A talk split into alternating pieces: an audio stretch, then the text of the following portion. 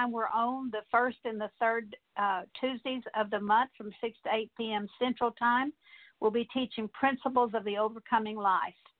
And tonight the message will be entitled His Refuge, My Hiding Place. You know, we all need a hiding place and we all need a place of refuge. And praise God, He is that refuge. And Father, we come before you in the mighty name of Jesus, and we thank you for your goodness, for your mercy. Thank you for loving us, Lord. Thank you for your word that's forever settled in heaven. Thank you, Lord, that you're not a man that you should lie, that your word is truth. And Lord, we just ask tonight that in today or whenever people are listening, Lord, that they will know the truth and the truth will set them free. Lord, I just pray that that I be a tree of life, that rivers of living water come forth from our innermost being.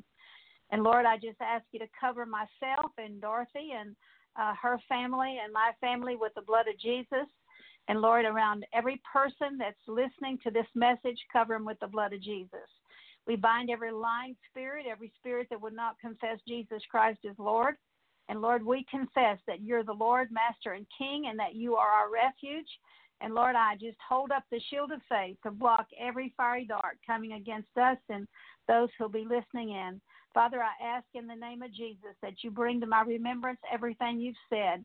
I ask you to release your word. I pray, Father, that you move upon every person with your mighty Holy Spirit, Lord. I ask you that your glory be manifested in every life.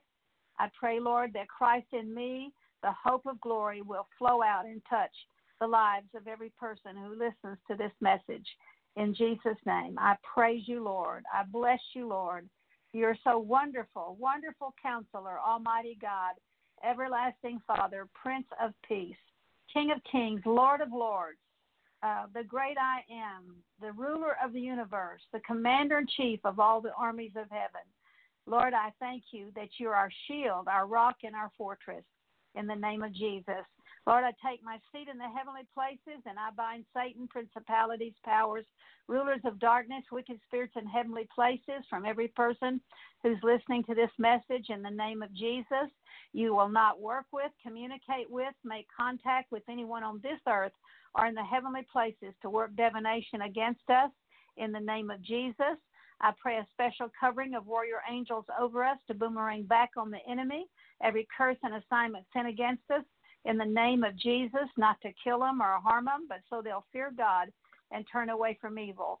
And Lord, I just bless you. I bless you and praise you and adore you, Lord. And you are so mighty in Jesus' name.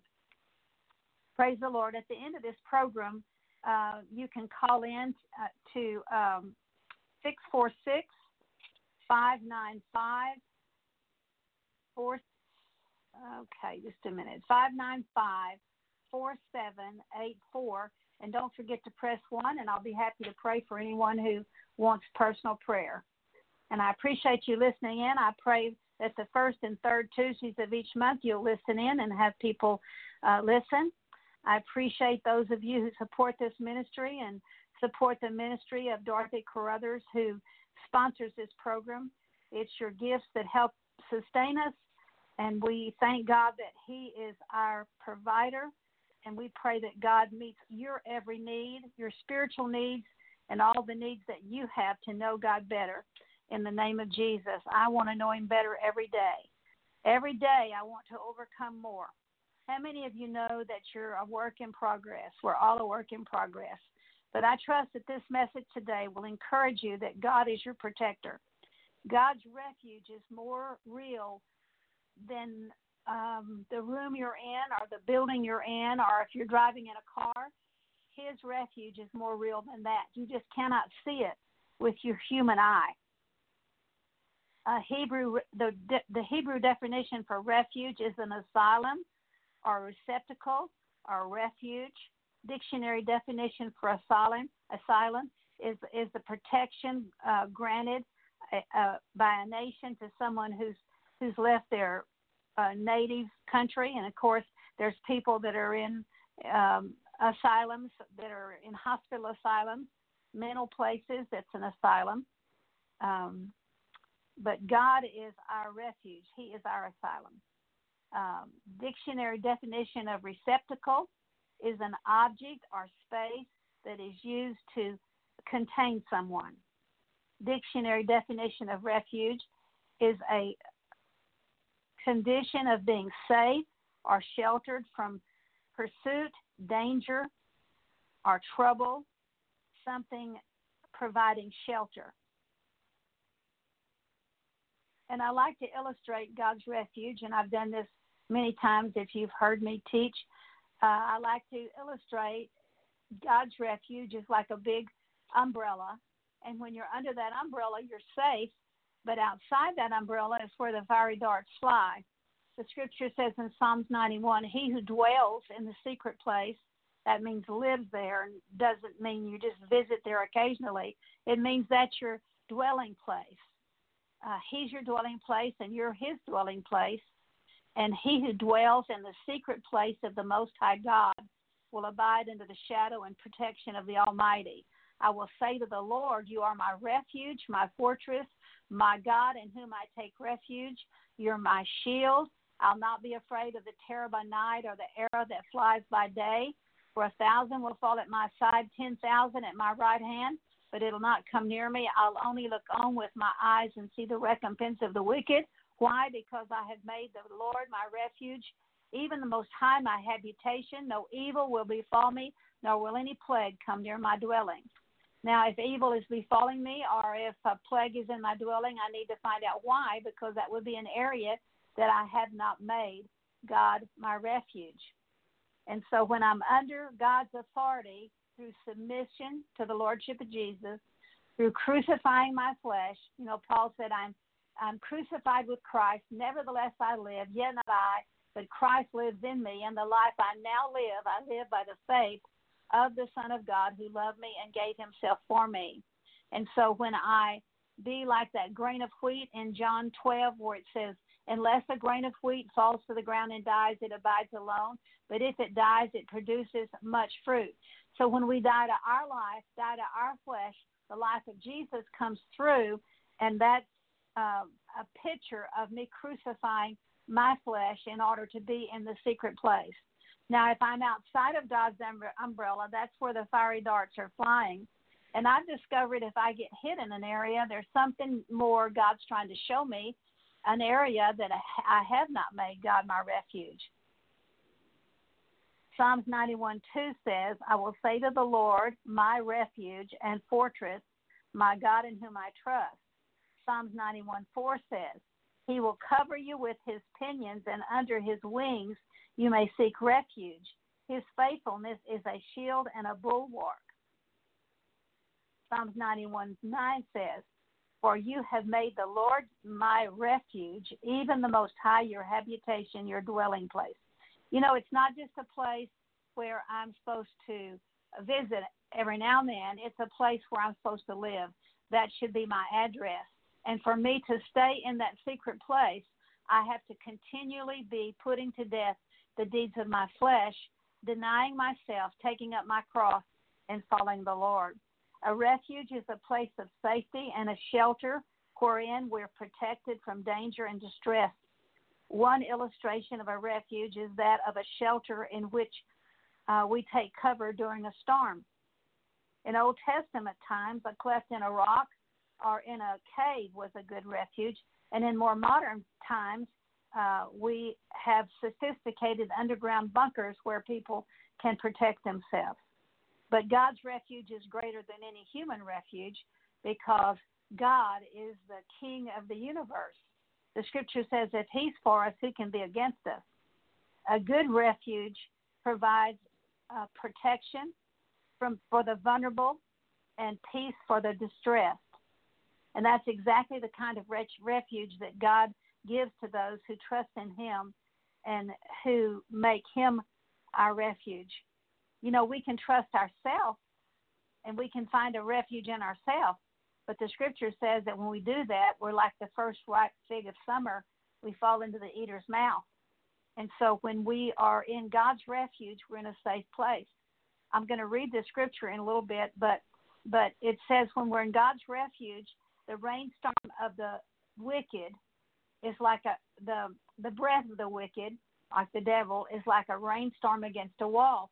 If you've ever been in uh, a house, and I'm sure you have, where the rain is hitting the windows and the and the walls, but you stay dry inside. So it's saying that when you're in God's refuge, the devil's breath, the devil is like a rainstorm against a wall. It can't get to you. Now, if something gets to you, it's because God's allowing it to get to you to teach you something, to purify and to refine your life. God is a refuge to his children that so much so that he protects them. There are approximately 45 references to God as a refuge in the book of Psalms alone, and of course in other places too. And needless to say, the fact that God protects his own is a truth he wants us to be comforted by. And it's a comfort to me to know that God says, if my ways please the Lord, it makes even my enemies to be at peace with me. And so if there's something that's not, he's not pleased by, then um, he wants to expose that. He wants us, when we go through trials, to ask him what he's trying to teach us. You know, just recently, um, I took a nap and woke up and had a problem. And I was totally, totally yielded to the Lord when this happened. I couldn't think of an error, and I'm still a work in progress. I'm not saying that I'm not, but I'm saying as far as I could humanly know, I was totally yielded to the Lord. But God allowed this problem to take me into a higher level with Him. The scripture tells us to count it all joy when we go through various trials, knowing that the testing of our faith produces endurance. And the scripture says we have need of endurance, and after we've done the will of God, we'll receive what's promised. And so Psalm 41:10 says, "I know God is pleased with me when the, my enemy is not shout, trying, shouting triumph over me." So we're going to go through troubles and we're going to go through trials, but the enemy's not going to shout triumph over us unless there's something that God's not pleased with. And if it, if it doesn't mean you're not going to get attacked, it just means that um, God is trying to show you something else that He wants to take you into a deeper walk with Him. So praise God and count it all joy. Psalms 11:1 says, "The Lord is a refuge." How can you say to my soul, I'm sorry, let me back up. It says, "In the Lord I take refuge." So it's a choice that we have to make. It says, How can you say to my soul, Flee to your mountain, your holy mountain? Uh, Psalms 11, 12, 11 2 says, For behold, the wicked bend their bow, they make it ready, their arrow upon the string to shoot at the in darkness at the upright of, at heart. And so the enemy is wanting to shoot at us. But in God's refuge, it's a shield. He's a shield to those who walk in integrity. Psalm 16:1 says, "Preserve me, O God, for I take refuge in me, in in you." Many people take refuge in themselves, and that basically comes in through being born outside of God's refuge or having parents that don't protect you, so you become your own refuge. It says, "Preserve me, O God, for I take refuge in you." That means keep me alive uh, or existing, uh, make lasting is what that word uh, preserve means. Psalm 70, 17 7 says, Wondrously show your loving kindness, O Savior of those who take refuge at your right hand from, the t- from those who uh, rise up against them. Psalms 25:20 says, "Guard my soul and deliver me. Do not let me be ashamed, for I take refuge in you." Psalm 30 verse 5 says, Every word of God is tested. He's a shield to those who take refuge in him. The word shield is used um, as a protection from blows and missiles, and y'all know what a shield looks like. It's usually a metal thing with straps on it. But God is a shield to those who walk in integrity. Psalms 31 1 says, In you, O Lord, I have taken refuge. Let me never be ashamed. That means um, distressed or embarrassed by feelings of guilt or uh, feelings or foolishness or disgrace. Let me go back here. It says, In you, O Lord, I've taken refuge, but never let me be ashamed. In your in your righteousness, deliver me. Psalms 18:2 says, "The Lord is my rock and my fortress, and my deliverer, my God, my rock, in whom I take refuge, my shield and the horn of my salvation. Horn of salvation, it means the force used to push, to scatter, and to destroy Israel's enemies and save them from harm. And of course, when you read about Israel, is a type and shadow of the church. Uh, it's uh, Israel is a picture of God's people, but it's a type and shadow also of the believer. Psalms 18:30 says, "As for God, His way is blameless. The word of the Lord is tried. He's a shield to those who take refuge in Him." And it's a choice. We have to take refuge in God. Psalms 18:2 says, "The Lord is my rock and my fortress and my deliverer, my God, my rock, in whom I take refuge, my shield and the horn of my salvation, my stronghold." Psalms 18:30 says, "As for God, his way is blameless. The word of the Lord is tried. He's a shield to those who take refuge in him." Psalm 31:19 says, "How great is your goodness which you have stored up for those who fear you." And of course, we know those who fear the Lord turn away from evil. Not a demonic fear, not a terrorizing fear, but a fear that ter- uh, causes us to turn away from evil if you grew up being afraid of your parents or being afraid of authority, then you have a tendency to have a terrorizing fear of God that causes you to run away from God. But the true fear of God causes you to turn away from evil and run to God. And says, so he's a sheep. He, he's uh, his goodness. He stored up for those who who put who fear him, which you have wrought for those who take refuge in refuge in you before the sons of men. Psalm 34 8 says, Oh, taste, that means experience and know that God's good. Oh, taste and see that the Lord is good. He blesses those who take refuge in Him. Do you want God's blessings? You have to take refuge in Him. Psalm 34:22. The Lord redeems the soul of His servant, and one of those and none of those who take refuge in him will be ashamed, they'll be condemned, which means found guilty. Psalm 36:7. How precious is your loving kindness, O God, and the children of men take refuge in the shadow of your wings. You know, there's the shadow of death, and there's also the shadow of the Almighty. And when we're in God's refuge, we take refuge under the shadow of His wings, which is the shadow of the Almighty in Psalms 91, it says, He will cover you with His pinions or like His wings. Psalm 37 40 says, The Lord helps them and delivers them. He delivers them from the wicked and saves them because they take refuge in Him. You know, some of you are having all kinds of problems because you're trying to trust yourself. And you know, if you grew up and mom and dad didn't protect you, then you're trying to trust yourself now and you believed a lie that God's not going to protect you, that He's not a refuge. So there's lots of daddy mother issues that we have to deal with in order to be able to have the revelation of God being our refuge. Because if your parents don't love you or don't protect you, you don't think God does until you get delivered or you get healed. You know, your your your head may say, "Yeah, you know, God's my refuge," but in my heart, no, oh no, He's like mom and dad. They don't protect me but God's nothing like our parents. And so, in order to experience God's refuge, you have to forgive your parents for not being your refuge. Psalms 46 1 says, God is our refuge and strength, a very present help in trouble.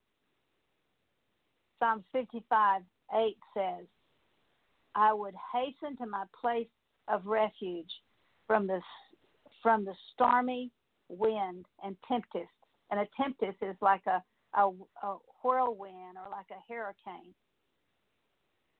So when there's a storm in your life, you know, I look back in the the and of course I grew up protected, so it's easy for me to believe God will protect me. But all the things I've gone through in my uh 80 almost 81 years, the things I've gone through, God always um, was real to me, and no matter what I went through, I always knew that He was there to protect me. And that's partially because um, I had a mom and dad that always protected me. And if you didn't, this is not to say, ha ha, I had a good mom and dad, but this is to cause you to see why you have fear or why you don't believe God's going to do certain things because your parents model for you a picture of what God's like. And He's nothing like our parents, but we receive a lie that He is.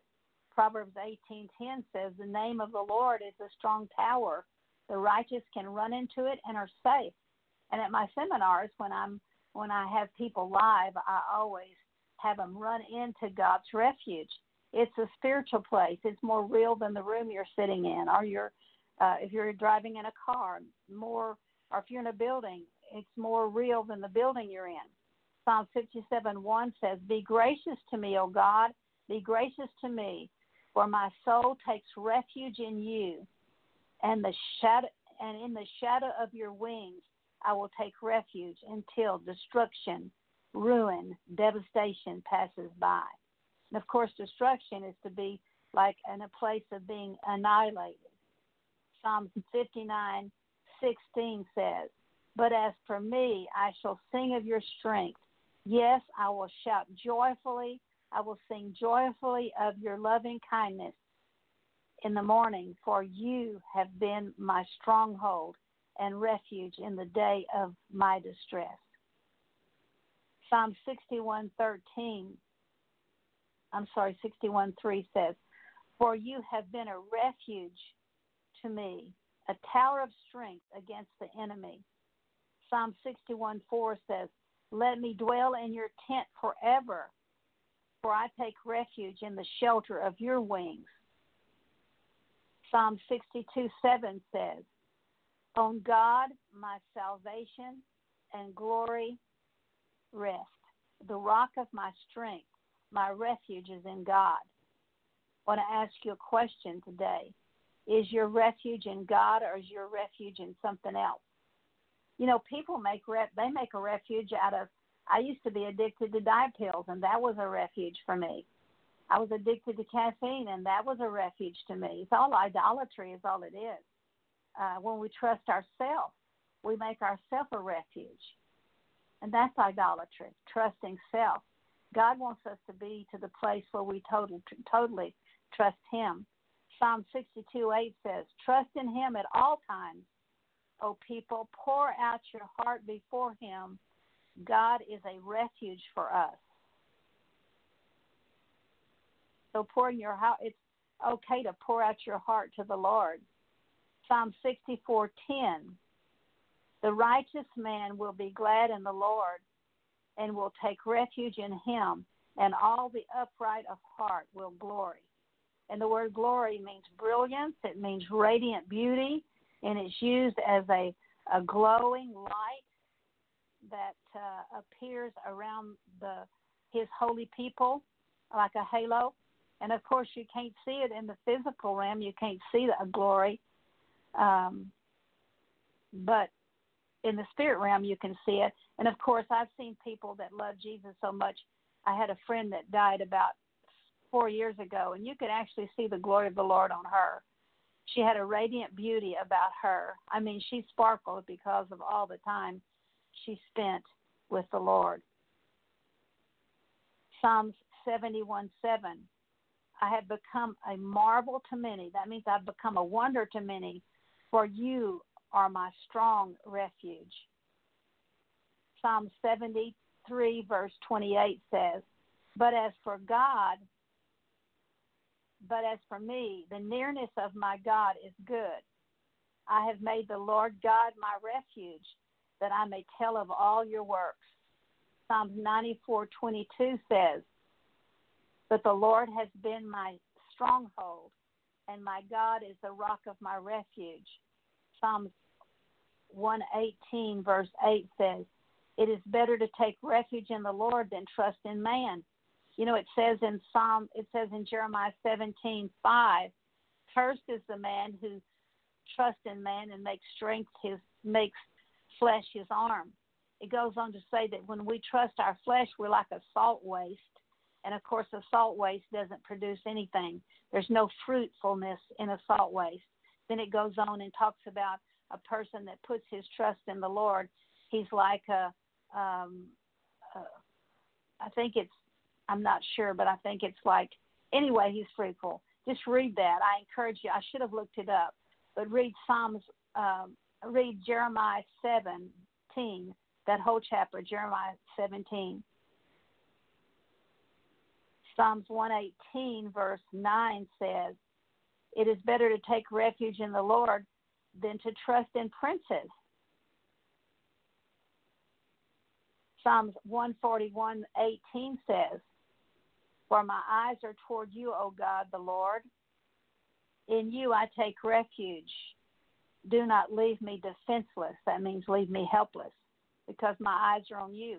This could be another reason for eye problems. My eyes haven't been upon the Lord, or my my forefathers, their eyes weren't on the Lord. Forgive us, Lord. Psalms 142, verse 5 says, I cried out to the Lord.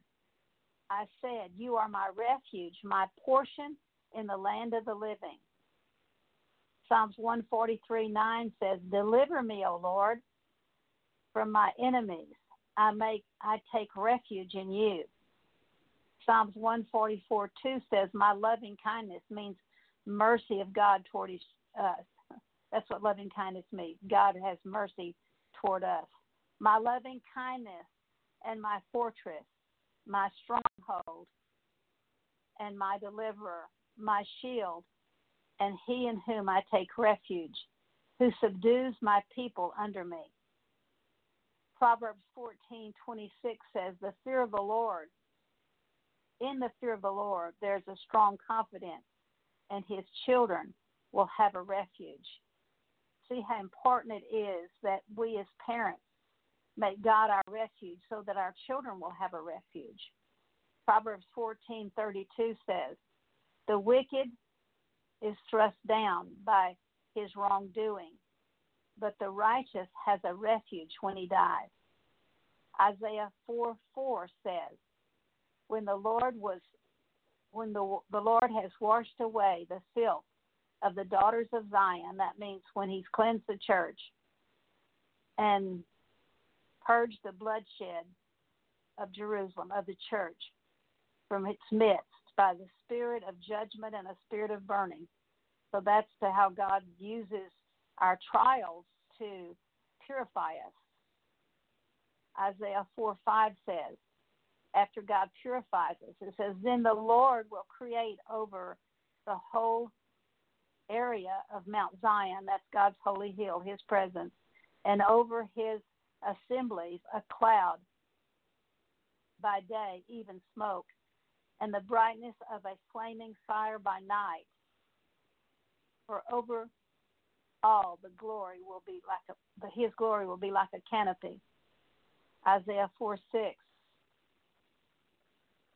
There will be a shelter to give shade from the heat by day, and a refuge and a protection from the storm and the rain. For you have been a defense to the helpless and a, and a defense to the needy in distress, a refuge from the storm, a shade from the heat. For the breath of the of the ruthless is like a rainstorm, against a wall. Now, that's the scripture that I said when you're in God's refuge, the breath of the ruthless is like a rainstorm against a wall, can't get to you. Isaiah 33 16. He, he will dwell on the heights. His refuge will be the impenetrable, impregnable rock. You can say that word. His bread will be given to him. His water will be sure. Joel 3:16 For the Lord roars from Zion. That's from his holy place.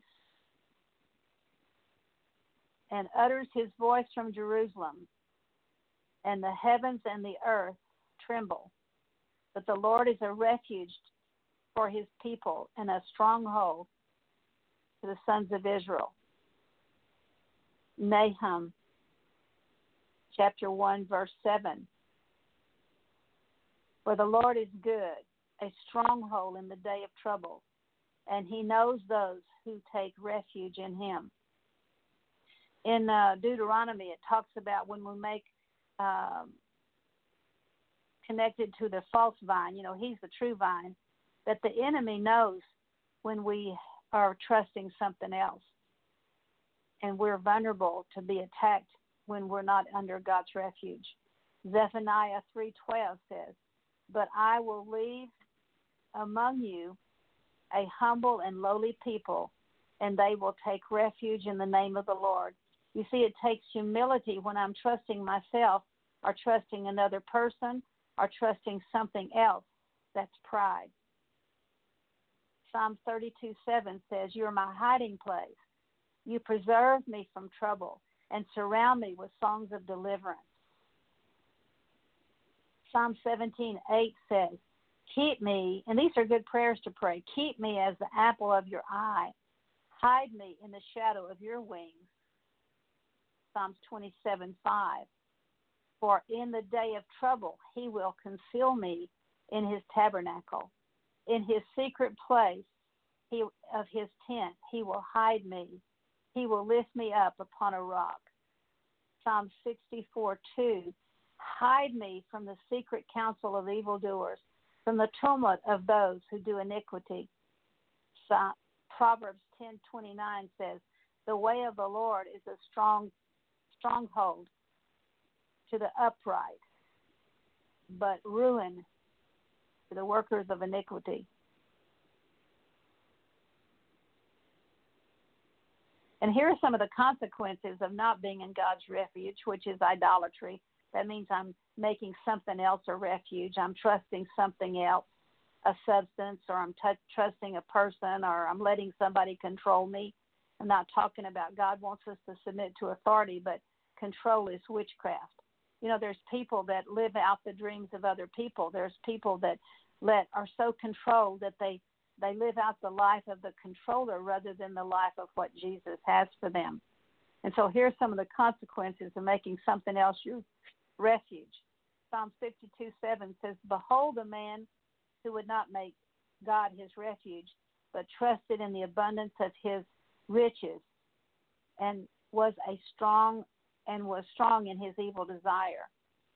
Isaiah 17:10 says, "For you have forgotten the God of your for you have, for you have forgotten the God of your salvation and have not remembered the rock of your refuge. Therefore, you plant delightful plants and set them with the vine slips of a strange God. Isaiah 28:15 says, "Because you've said, we've made a covenant with death, and with Sheol we've made a pact. The overwhelming scourge will not reach us when it passes by. For we have made falsehood our refuge, and we have concealed ourselves with deception. God says, I will make justice the measuring line and righteousness the level. The hell will sweep away the refuge of lies, and the waters will overflow the secret place. You know, my son, because he lived a homosexual lifestyle, he made sexual sin his refuge. That's what he was seeking for acceptance and for love in all the wrong places. And he made falsehood his refuge. And some of you who are listening in right now, you've made other things falsehood your refuge. And you know what it's going to take? It's going to take, with my son, it took the dreaded disease of AIDS to sweep away the lies. And he's born again. He was born again, and he's in heaven right now, and I'll see him again. So God disciplines every son whom he loves. And if you're making something else a refuge, he will discipline you in that area. The scripture says that the folly of a fool is his discipline. So wherever your folly is will be your discipline. Isaiah 30, verse 2 says, talking about a person who proceeds down to Egypt, which is going down to the world without consulting me, God says, and he takes refuge in the safety of Pharaoh and seeks the shelter of the shadow of Egypt, which is the shadow of death, versus the shadow of the Almighty. God says, Isaiah 57 3 says, when you when you cry out, let your collections of idols deliver you. but the wind will carry all of them away, and a breath will take them away. But he who takes refuge in me, God says, will inherit the land and will possess my holy mountain, which is the place of his presence. Jeremiah 16:19 says, "The Lord is my strength and my stronghold and my refuge in the day of distress." To you the nations will come from the ends of the earth and say, Our fathers, our fathers have inherited nothing but falsehood futility, and things without profit. Jeremiah 46 5. Why have I seen it? They are terrified. They are drawing back, and their mighty men are defeated and have taken refuge in flight. In other words, running can be your refuge. But we don't have to run when God is our refuge. Without turning back, terror on every side declares the Lord. Nahum 3:11. You too will become drunk. And of course, spiritual drunkenness is a picture of judgment in the Word of God on spiritual adultery. You know, when you, um, it's, in fact, I've done teachings on drunkenness, and you can go online and find it. But um, God says when we have idols, we become drunk. It's a picture of spiritual harlotry, spiritual adultery. We pray a prayer to receive Jesus, and our heart goes after other lovers. Then God turns us over to a spirit of drunkenness, and you see it poured out at the church, and it's really in church in churches all over, and it's really a judgment. It's not, um, it's not a blessing. He says, "You too will become drunk. You will be hidden you too will search for a refuge from the enemy. All your fortifications, everything you're trusting in, are like fig trees with ripe fruit. When shaken, they fall into the eater's mouth. You know, in um, 1 Peter 5 8, it says, Be sober, be vigilant, for your adversary, the devil, walks about like a roaring lion, seeking whom he may devour, which means drink down, gulp down, and swallow up. And so he's telling us that when we make something else our refuge, we're like the first ripe fig of summer. When somebody sees a fig, they usually pop it in their mouth. So God's saying that if you make something else your refuge, this is all your fortifications, all your refuges are, are, are like fig trees with ripe fruit. When shaken, it falls into the eater's mouth. And of course, in this case, the eater is the devil. Deuteronomy 32, verse 8 says, speaking of God's people who ate the fat of their sacrifices and drank the wine of their libations, let them rise up and help you. Let them be your hiding place. In other words, he's saying, let your idols be your hiding place. And really, that's a place of distress. You know, the fact that God uh, is our refuge doesn't mean that we never have a problem, we never have uh, any danger. We're never threatened. It doesn't mean that um, harm will never fall the believer. But when we're in God's refuge, nothing can happen to us unless God allows it. And the scripture says He won't put more.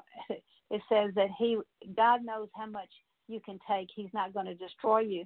My old grandmother used to say, "Honey, God's grace is sufficient. He'll never put more on you than you can take." And so, whenever you do go through trials, knowing that nothing can happen unless God allows it. You can be in God's refuge. And as I shared earlier in, in Labor Day of 2019, uh, I woke up from a nap and uh, I had a big problem. And, um, and I was totally yielded to the Lord. But I can tell you that God has used that to make me even more yielded to the Lord when I was 100% as much as I knew how humanly to be uh, yielded to Him, I was yielded to Him. And but now God, for what He's shown me, He's taken me into a deeper walk with Him, and so that's how I can count it all joy, even though it's not been an easy thing to go through. And so many are the afflictions of the righteous, but the Bible says God delivers us from them all. And John Jesus said that he said, In the world you'll have tribulation, but be of good cheer. He said, I've overcome the world. Because I've overcome, you can overcome. And it says, the there's another scripture in Psalms that says, The scepter of wickedness will not land on the will not fall on the land of the righteous. And so God knows how much we can take, and He uses suffering to purify us, to bring about uh, more of us being more conformed into the image of Christ. And you know, the Apostle Paul suffered because of ministry. In Second Corinthians 4 7, it says that we have this treasure in an earthen vessel, which is Christ in all of us that, that are believers in the Lord Jesus Christ, so that the surpassing greatness of the power will be from God and not from ourselves. In other words, we have Christ in us, that our power not be from us, but but be uh, of God. Second Corinthians four eight says, "But we're afflicted in every way, but not crushed. We're perplexed and not despairing, persecuted but not forsaken, struck down and not destroyed." And now, how could Paul say that he was? Um, uh, let me back up here. How could he? How could he say that he was pers- that he was uh, afflicted but not crushed, perplexed but not despairing, persecuted but not forsaken, struck down but not destroyed?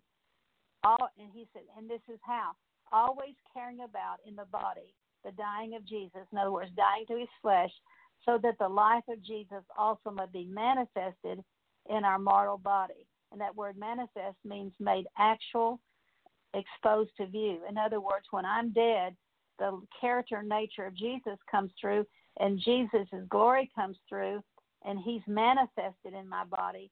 And and when that happens, the glory of God can be on my countenance because Jesus Christ is shining through me. Second Corinthians four eleven says, "For we who live are consistent. That's us are constantly being delivered over to death, that's denying ourselves, for Jesus' sake, so that the life of Jesus also may be manifested in our mortal flesh. So death works in us, but life in you. If I if I would be teaching you right now, and and, and Jesus is the teacher, but if I was alive to my flesh, I'm not talking about being perfect because there's no human perfect. We won't be perfect till we get to heaven. But I mean, as much as I know I'm dead to myself, and when I'm dead to myself, I'm working life in you. But if I was alive to myself, living in sin, living after my flesh, I'd be working death in you.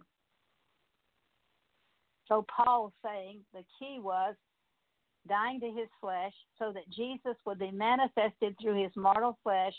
And because death was working in him, he was working life in us. Hallelujah. Paul certainly was not perfect,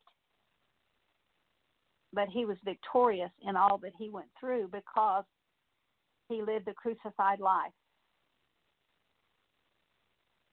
2 Timothy 3:12 says all who live godly in Christ Jesus will suffer persecution, but it won't overcome us because we're protected in God's refuge. It's a refining thing. At the same time, we can be comforted by the fact that whatever danger or harm comes upon us, it's under God's sovereign control.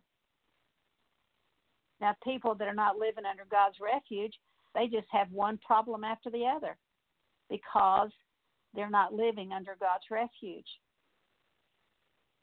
And nothing can touch a surrendered believer unless God allows it.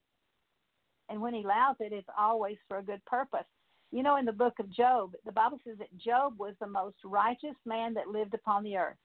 A lot of people teach that he was perfect. He was not perfect. He had so many things wrong with him, but he was the most righteous man that lived upon the earth.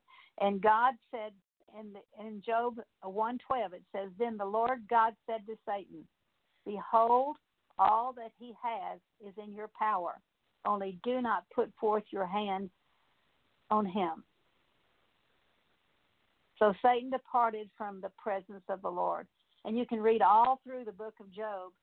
Job never once said the devil did this or the devil did that or I'm being attacked by the devil. He was, but he never said it. He said, God has loosed his bowstring on me. He's run upon me with his troops. And you can read the whole book of Job. At the very end, his wife said, Curse God and die. At the very end, God gives him a revelation of pride in Job, uh, Job 41, Job 42. He says, You know, my ears have heard of you. Now I, I see it. And he said, I humble myself in sackcloth and ashes. So Job had pride. Let me just tell you, we all are full of pride. Pride's like an iceberg that we can saw it off at the water's edge and some more floats up. And Jesus died at Calvary to get the devil out of us, and sanctification is a process that we all have to go through. But whatever we go through, if we're submitted as submitted to God as we know how to be, God, nothing can touch you unless God allows it, and He allows it for a reason. I mean, I've gone through a lot of things. I've had um, I've had two husbands leave me. I had a husband leave me from my secret for a secretary. I had another husband that left me three times in ten years. Um, just not a happy person, and he's no longer here in this world. God allowed him to be taken out in 1997. I've had a son die of AIDS. I've lost my mother and my fa- father. In fact, I have so many of my dear, dear friends. You know, when you're 81 years old, almost 81, you've got a lot of friends in heaven. And so, um, the God gave me a song. This world is coming to an end, but it's but I found my home, a mansion up in heaven where the streets are pure as gold. Loved ones gone before me, saints gathered at His throne, shouting glory, hallelujah. I bow before your throne, hallelujah. Paul said, For me to live is Christ and die is gain. And he said, I'm going to bring my flesh into subjection lest I be a castaway. So if Paul has had to bring his flesh into subjection, you and I do too. In Matthew 10, verse 29 through 31, it says, Are not two sparrows sold for a cent?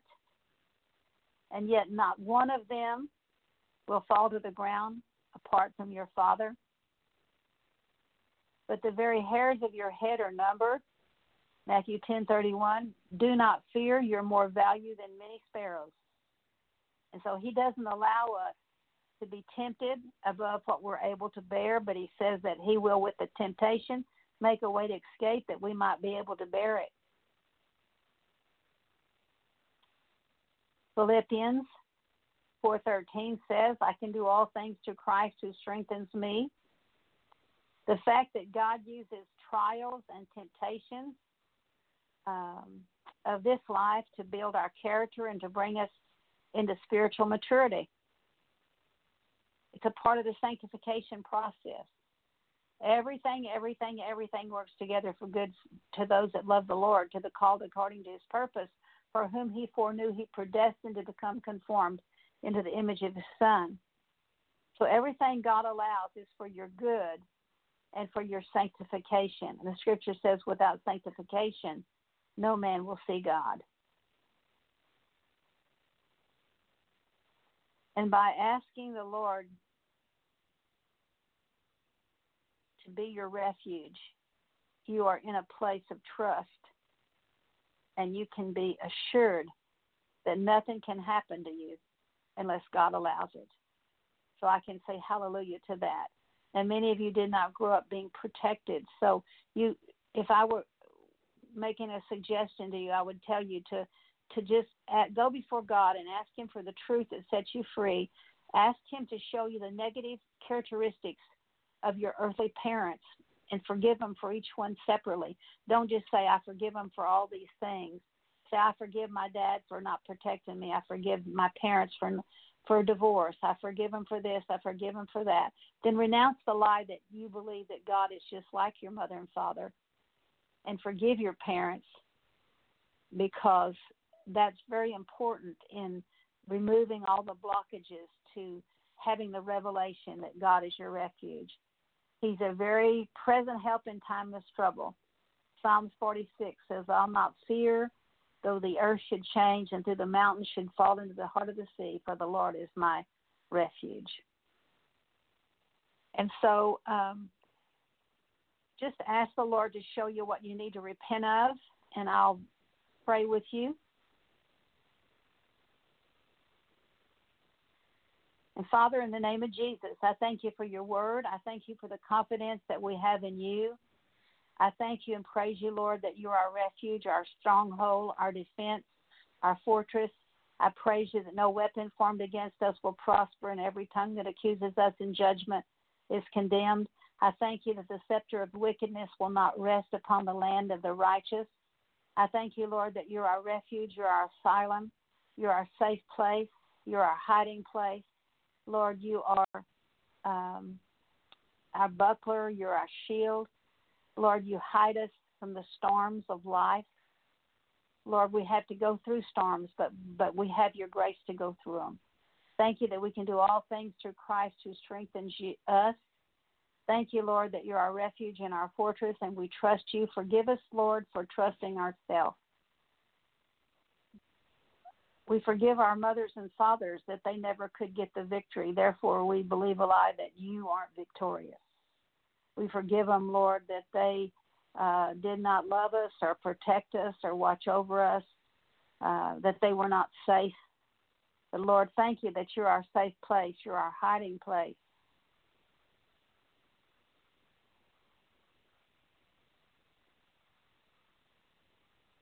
Lord, you're our fortress, our God, you're a shield. Forgive us for not walking uprightly. Forgive us for not dying to our flesh. Forgive us for thinking that you are like our mothers and fathers, that you won't protect us. And Lord, we repent. Your name is a strong tower. The righteous can run into it and are safe. And Lord, we run into your refuge. And I encourage you to run into God's refuge, even though you can't see it. Just run into it. Show me, Lord, all the places where the enemy is shouting triumph over me, all the places you're not pleased. I take refuge in you, and I thank you that I won't be condemned. Lord, I want to dwell in your secret place. I ask you to preserve me, God, for I take refuge in you. Thank you for your loving kindness. Guard my soul and deliver me, Lord. Do not let me be ashamed. Thank you that your word is truth, that it's tested, that you're a shield to those who take refuge in you. Thank you that I'll never be condemned because uh, I've made you my refuge. I'll never be ashamed because I make you my refuge. If you're not born again, um, if you just prayed a prayer but you don't have assurance that you're born again, you need to be born again because the, the Bible says that until you're born again, you're owned by Satan. You're, but you want to be God's possession. And salvation is more than just given a head knowledge. The devil and demons believe. But being born again means what's in your head has got down and changed your heart and given you a new heart. You know, you, if you've been born again, you can't explain it. If you doubt your salvation, you need to yield your life 100% to Jesus right now and make Him your Savior, your Lord, your Master, your boss. Without denying yourself and taking up your cross and following Him, there's no salvation. You've got to forgive everyone who's hurt you. Jesus said, if you don't forgive, you won't be forgiven but turn from your sin and make Jesus the Lord and Master of your life and call on Him to be God, to be your refuge, the horn of your salvation. Thank you that your word is tried and your shield to all those who take refuge in you. Thank you, Lord, you're our rock, our refuge, our shield, the horn of our salvation. Thank you, Lord, that you're not a man that you should lie, that your word is truth. Lord, I want to taste your goodness. I want to experience how good you are. Because you said, Oh, taste and see that the Lord is good. Lord, I, I take refuge in you. Thank you that you redeem the soul of your servants. Thank you that you will not let me be tempted above what I'm able to bear, but with the way, but but will with the tempt, temptation make a way to escape, that I may be able to bear it. Lord, you're a loving and kind God. You're merciful to me, Lord. Thank you for your mercy. Lord, thank you that you help me and you deliver me from the wicked who are out to get me. Thank you, Lord. I pray that my ways will please you so that even my enemies will be at peace with me. Lord, you're my strength, my fortress, my God. You deliver me, Lord, from the hurricane and the whirlwind and the tempest and the storm.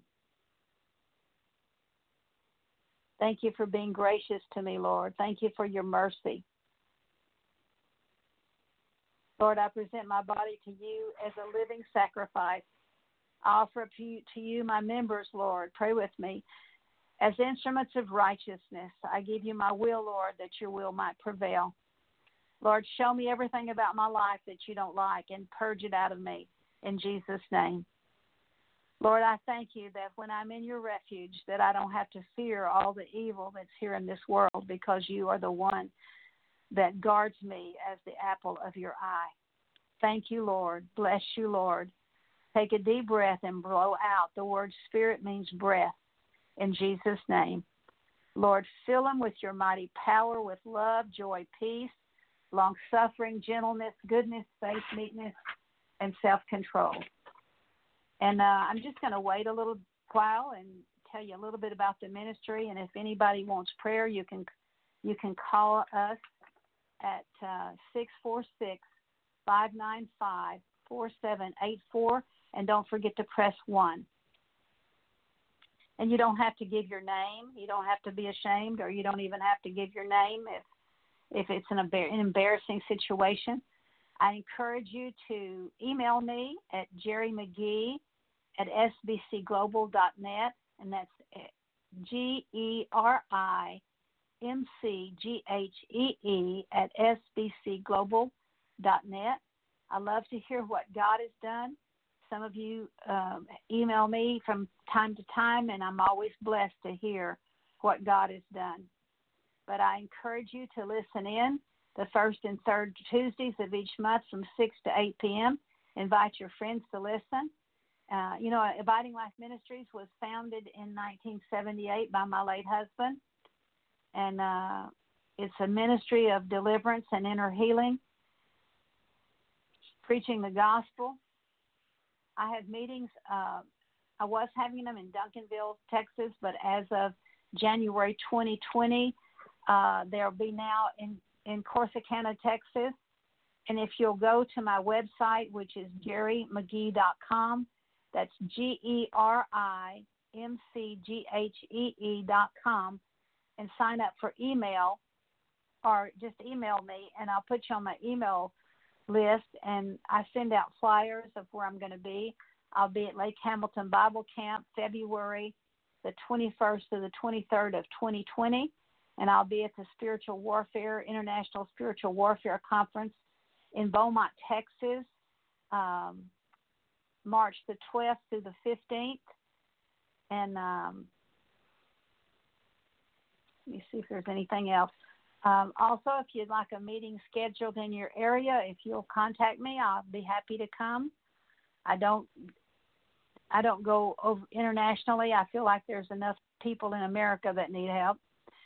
But those of you who are listening internationally, you can go to my website and gerimcghee.com, all lowercase, and it's G like George, G E R I M C G H E E at sbcglobal.net.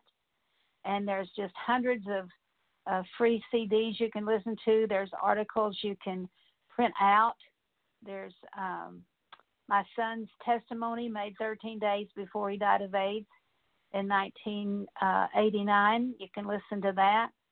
Sign up for my email um, there's a little repentance book I've made I've done called Clearing the Land. You can actually get deliverance just going through that book. There's uh, curses. All the curses that are listed in the Bible are in it. There's prayers to pray. So I encourage you to order Clearing the Land. Uh, it helps the ministry. Um, also, uh, there's a book, uh, little book I wrote called um, Resetting Life's Negative Reaping Patterns, one I wrote on grief. And um, again, I appreciate you listening in. I hope you'll listen in each uh, first and third Tuesdays of the month. I appreciate those of you who give to the ministry.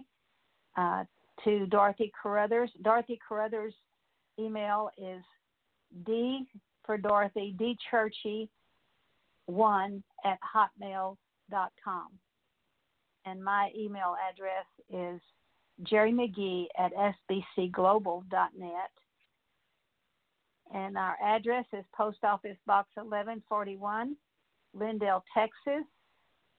And so I guess that's all. And so I hope to hope you'll listen in again. May the Lord bless you and keep you and make his face shine upon you and give you more peace.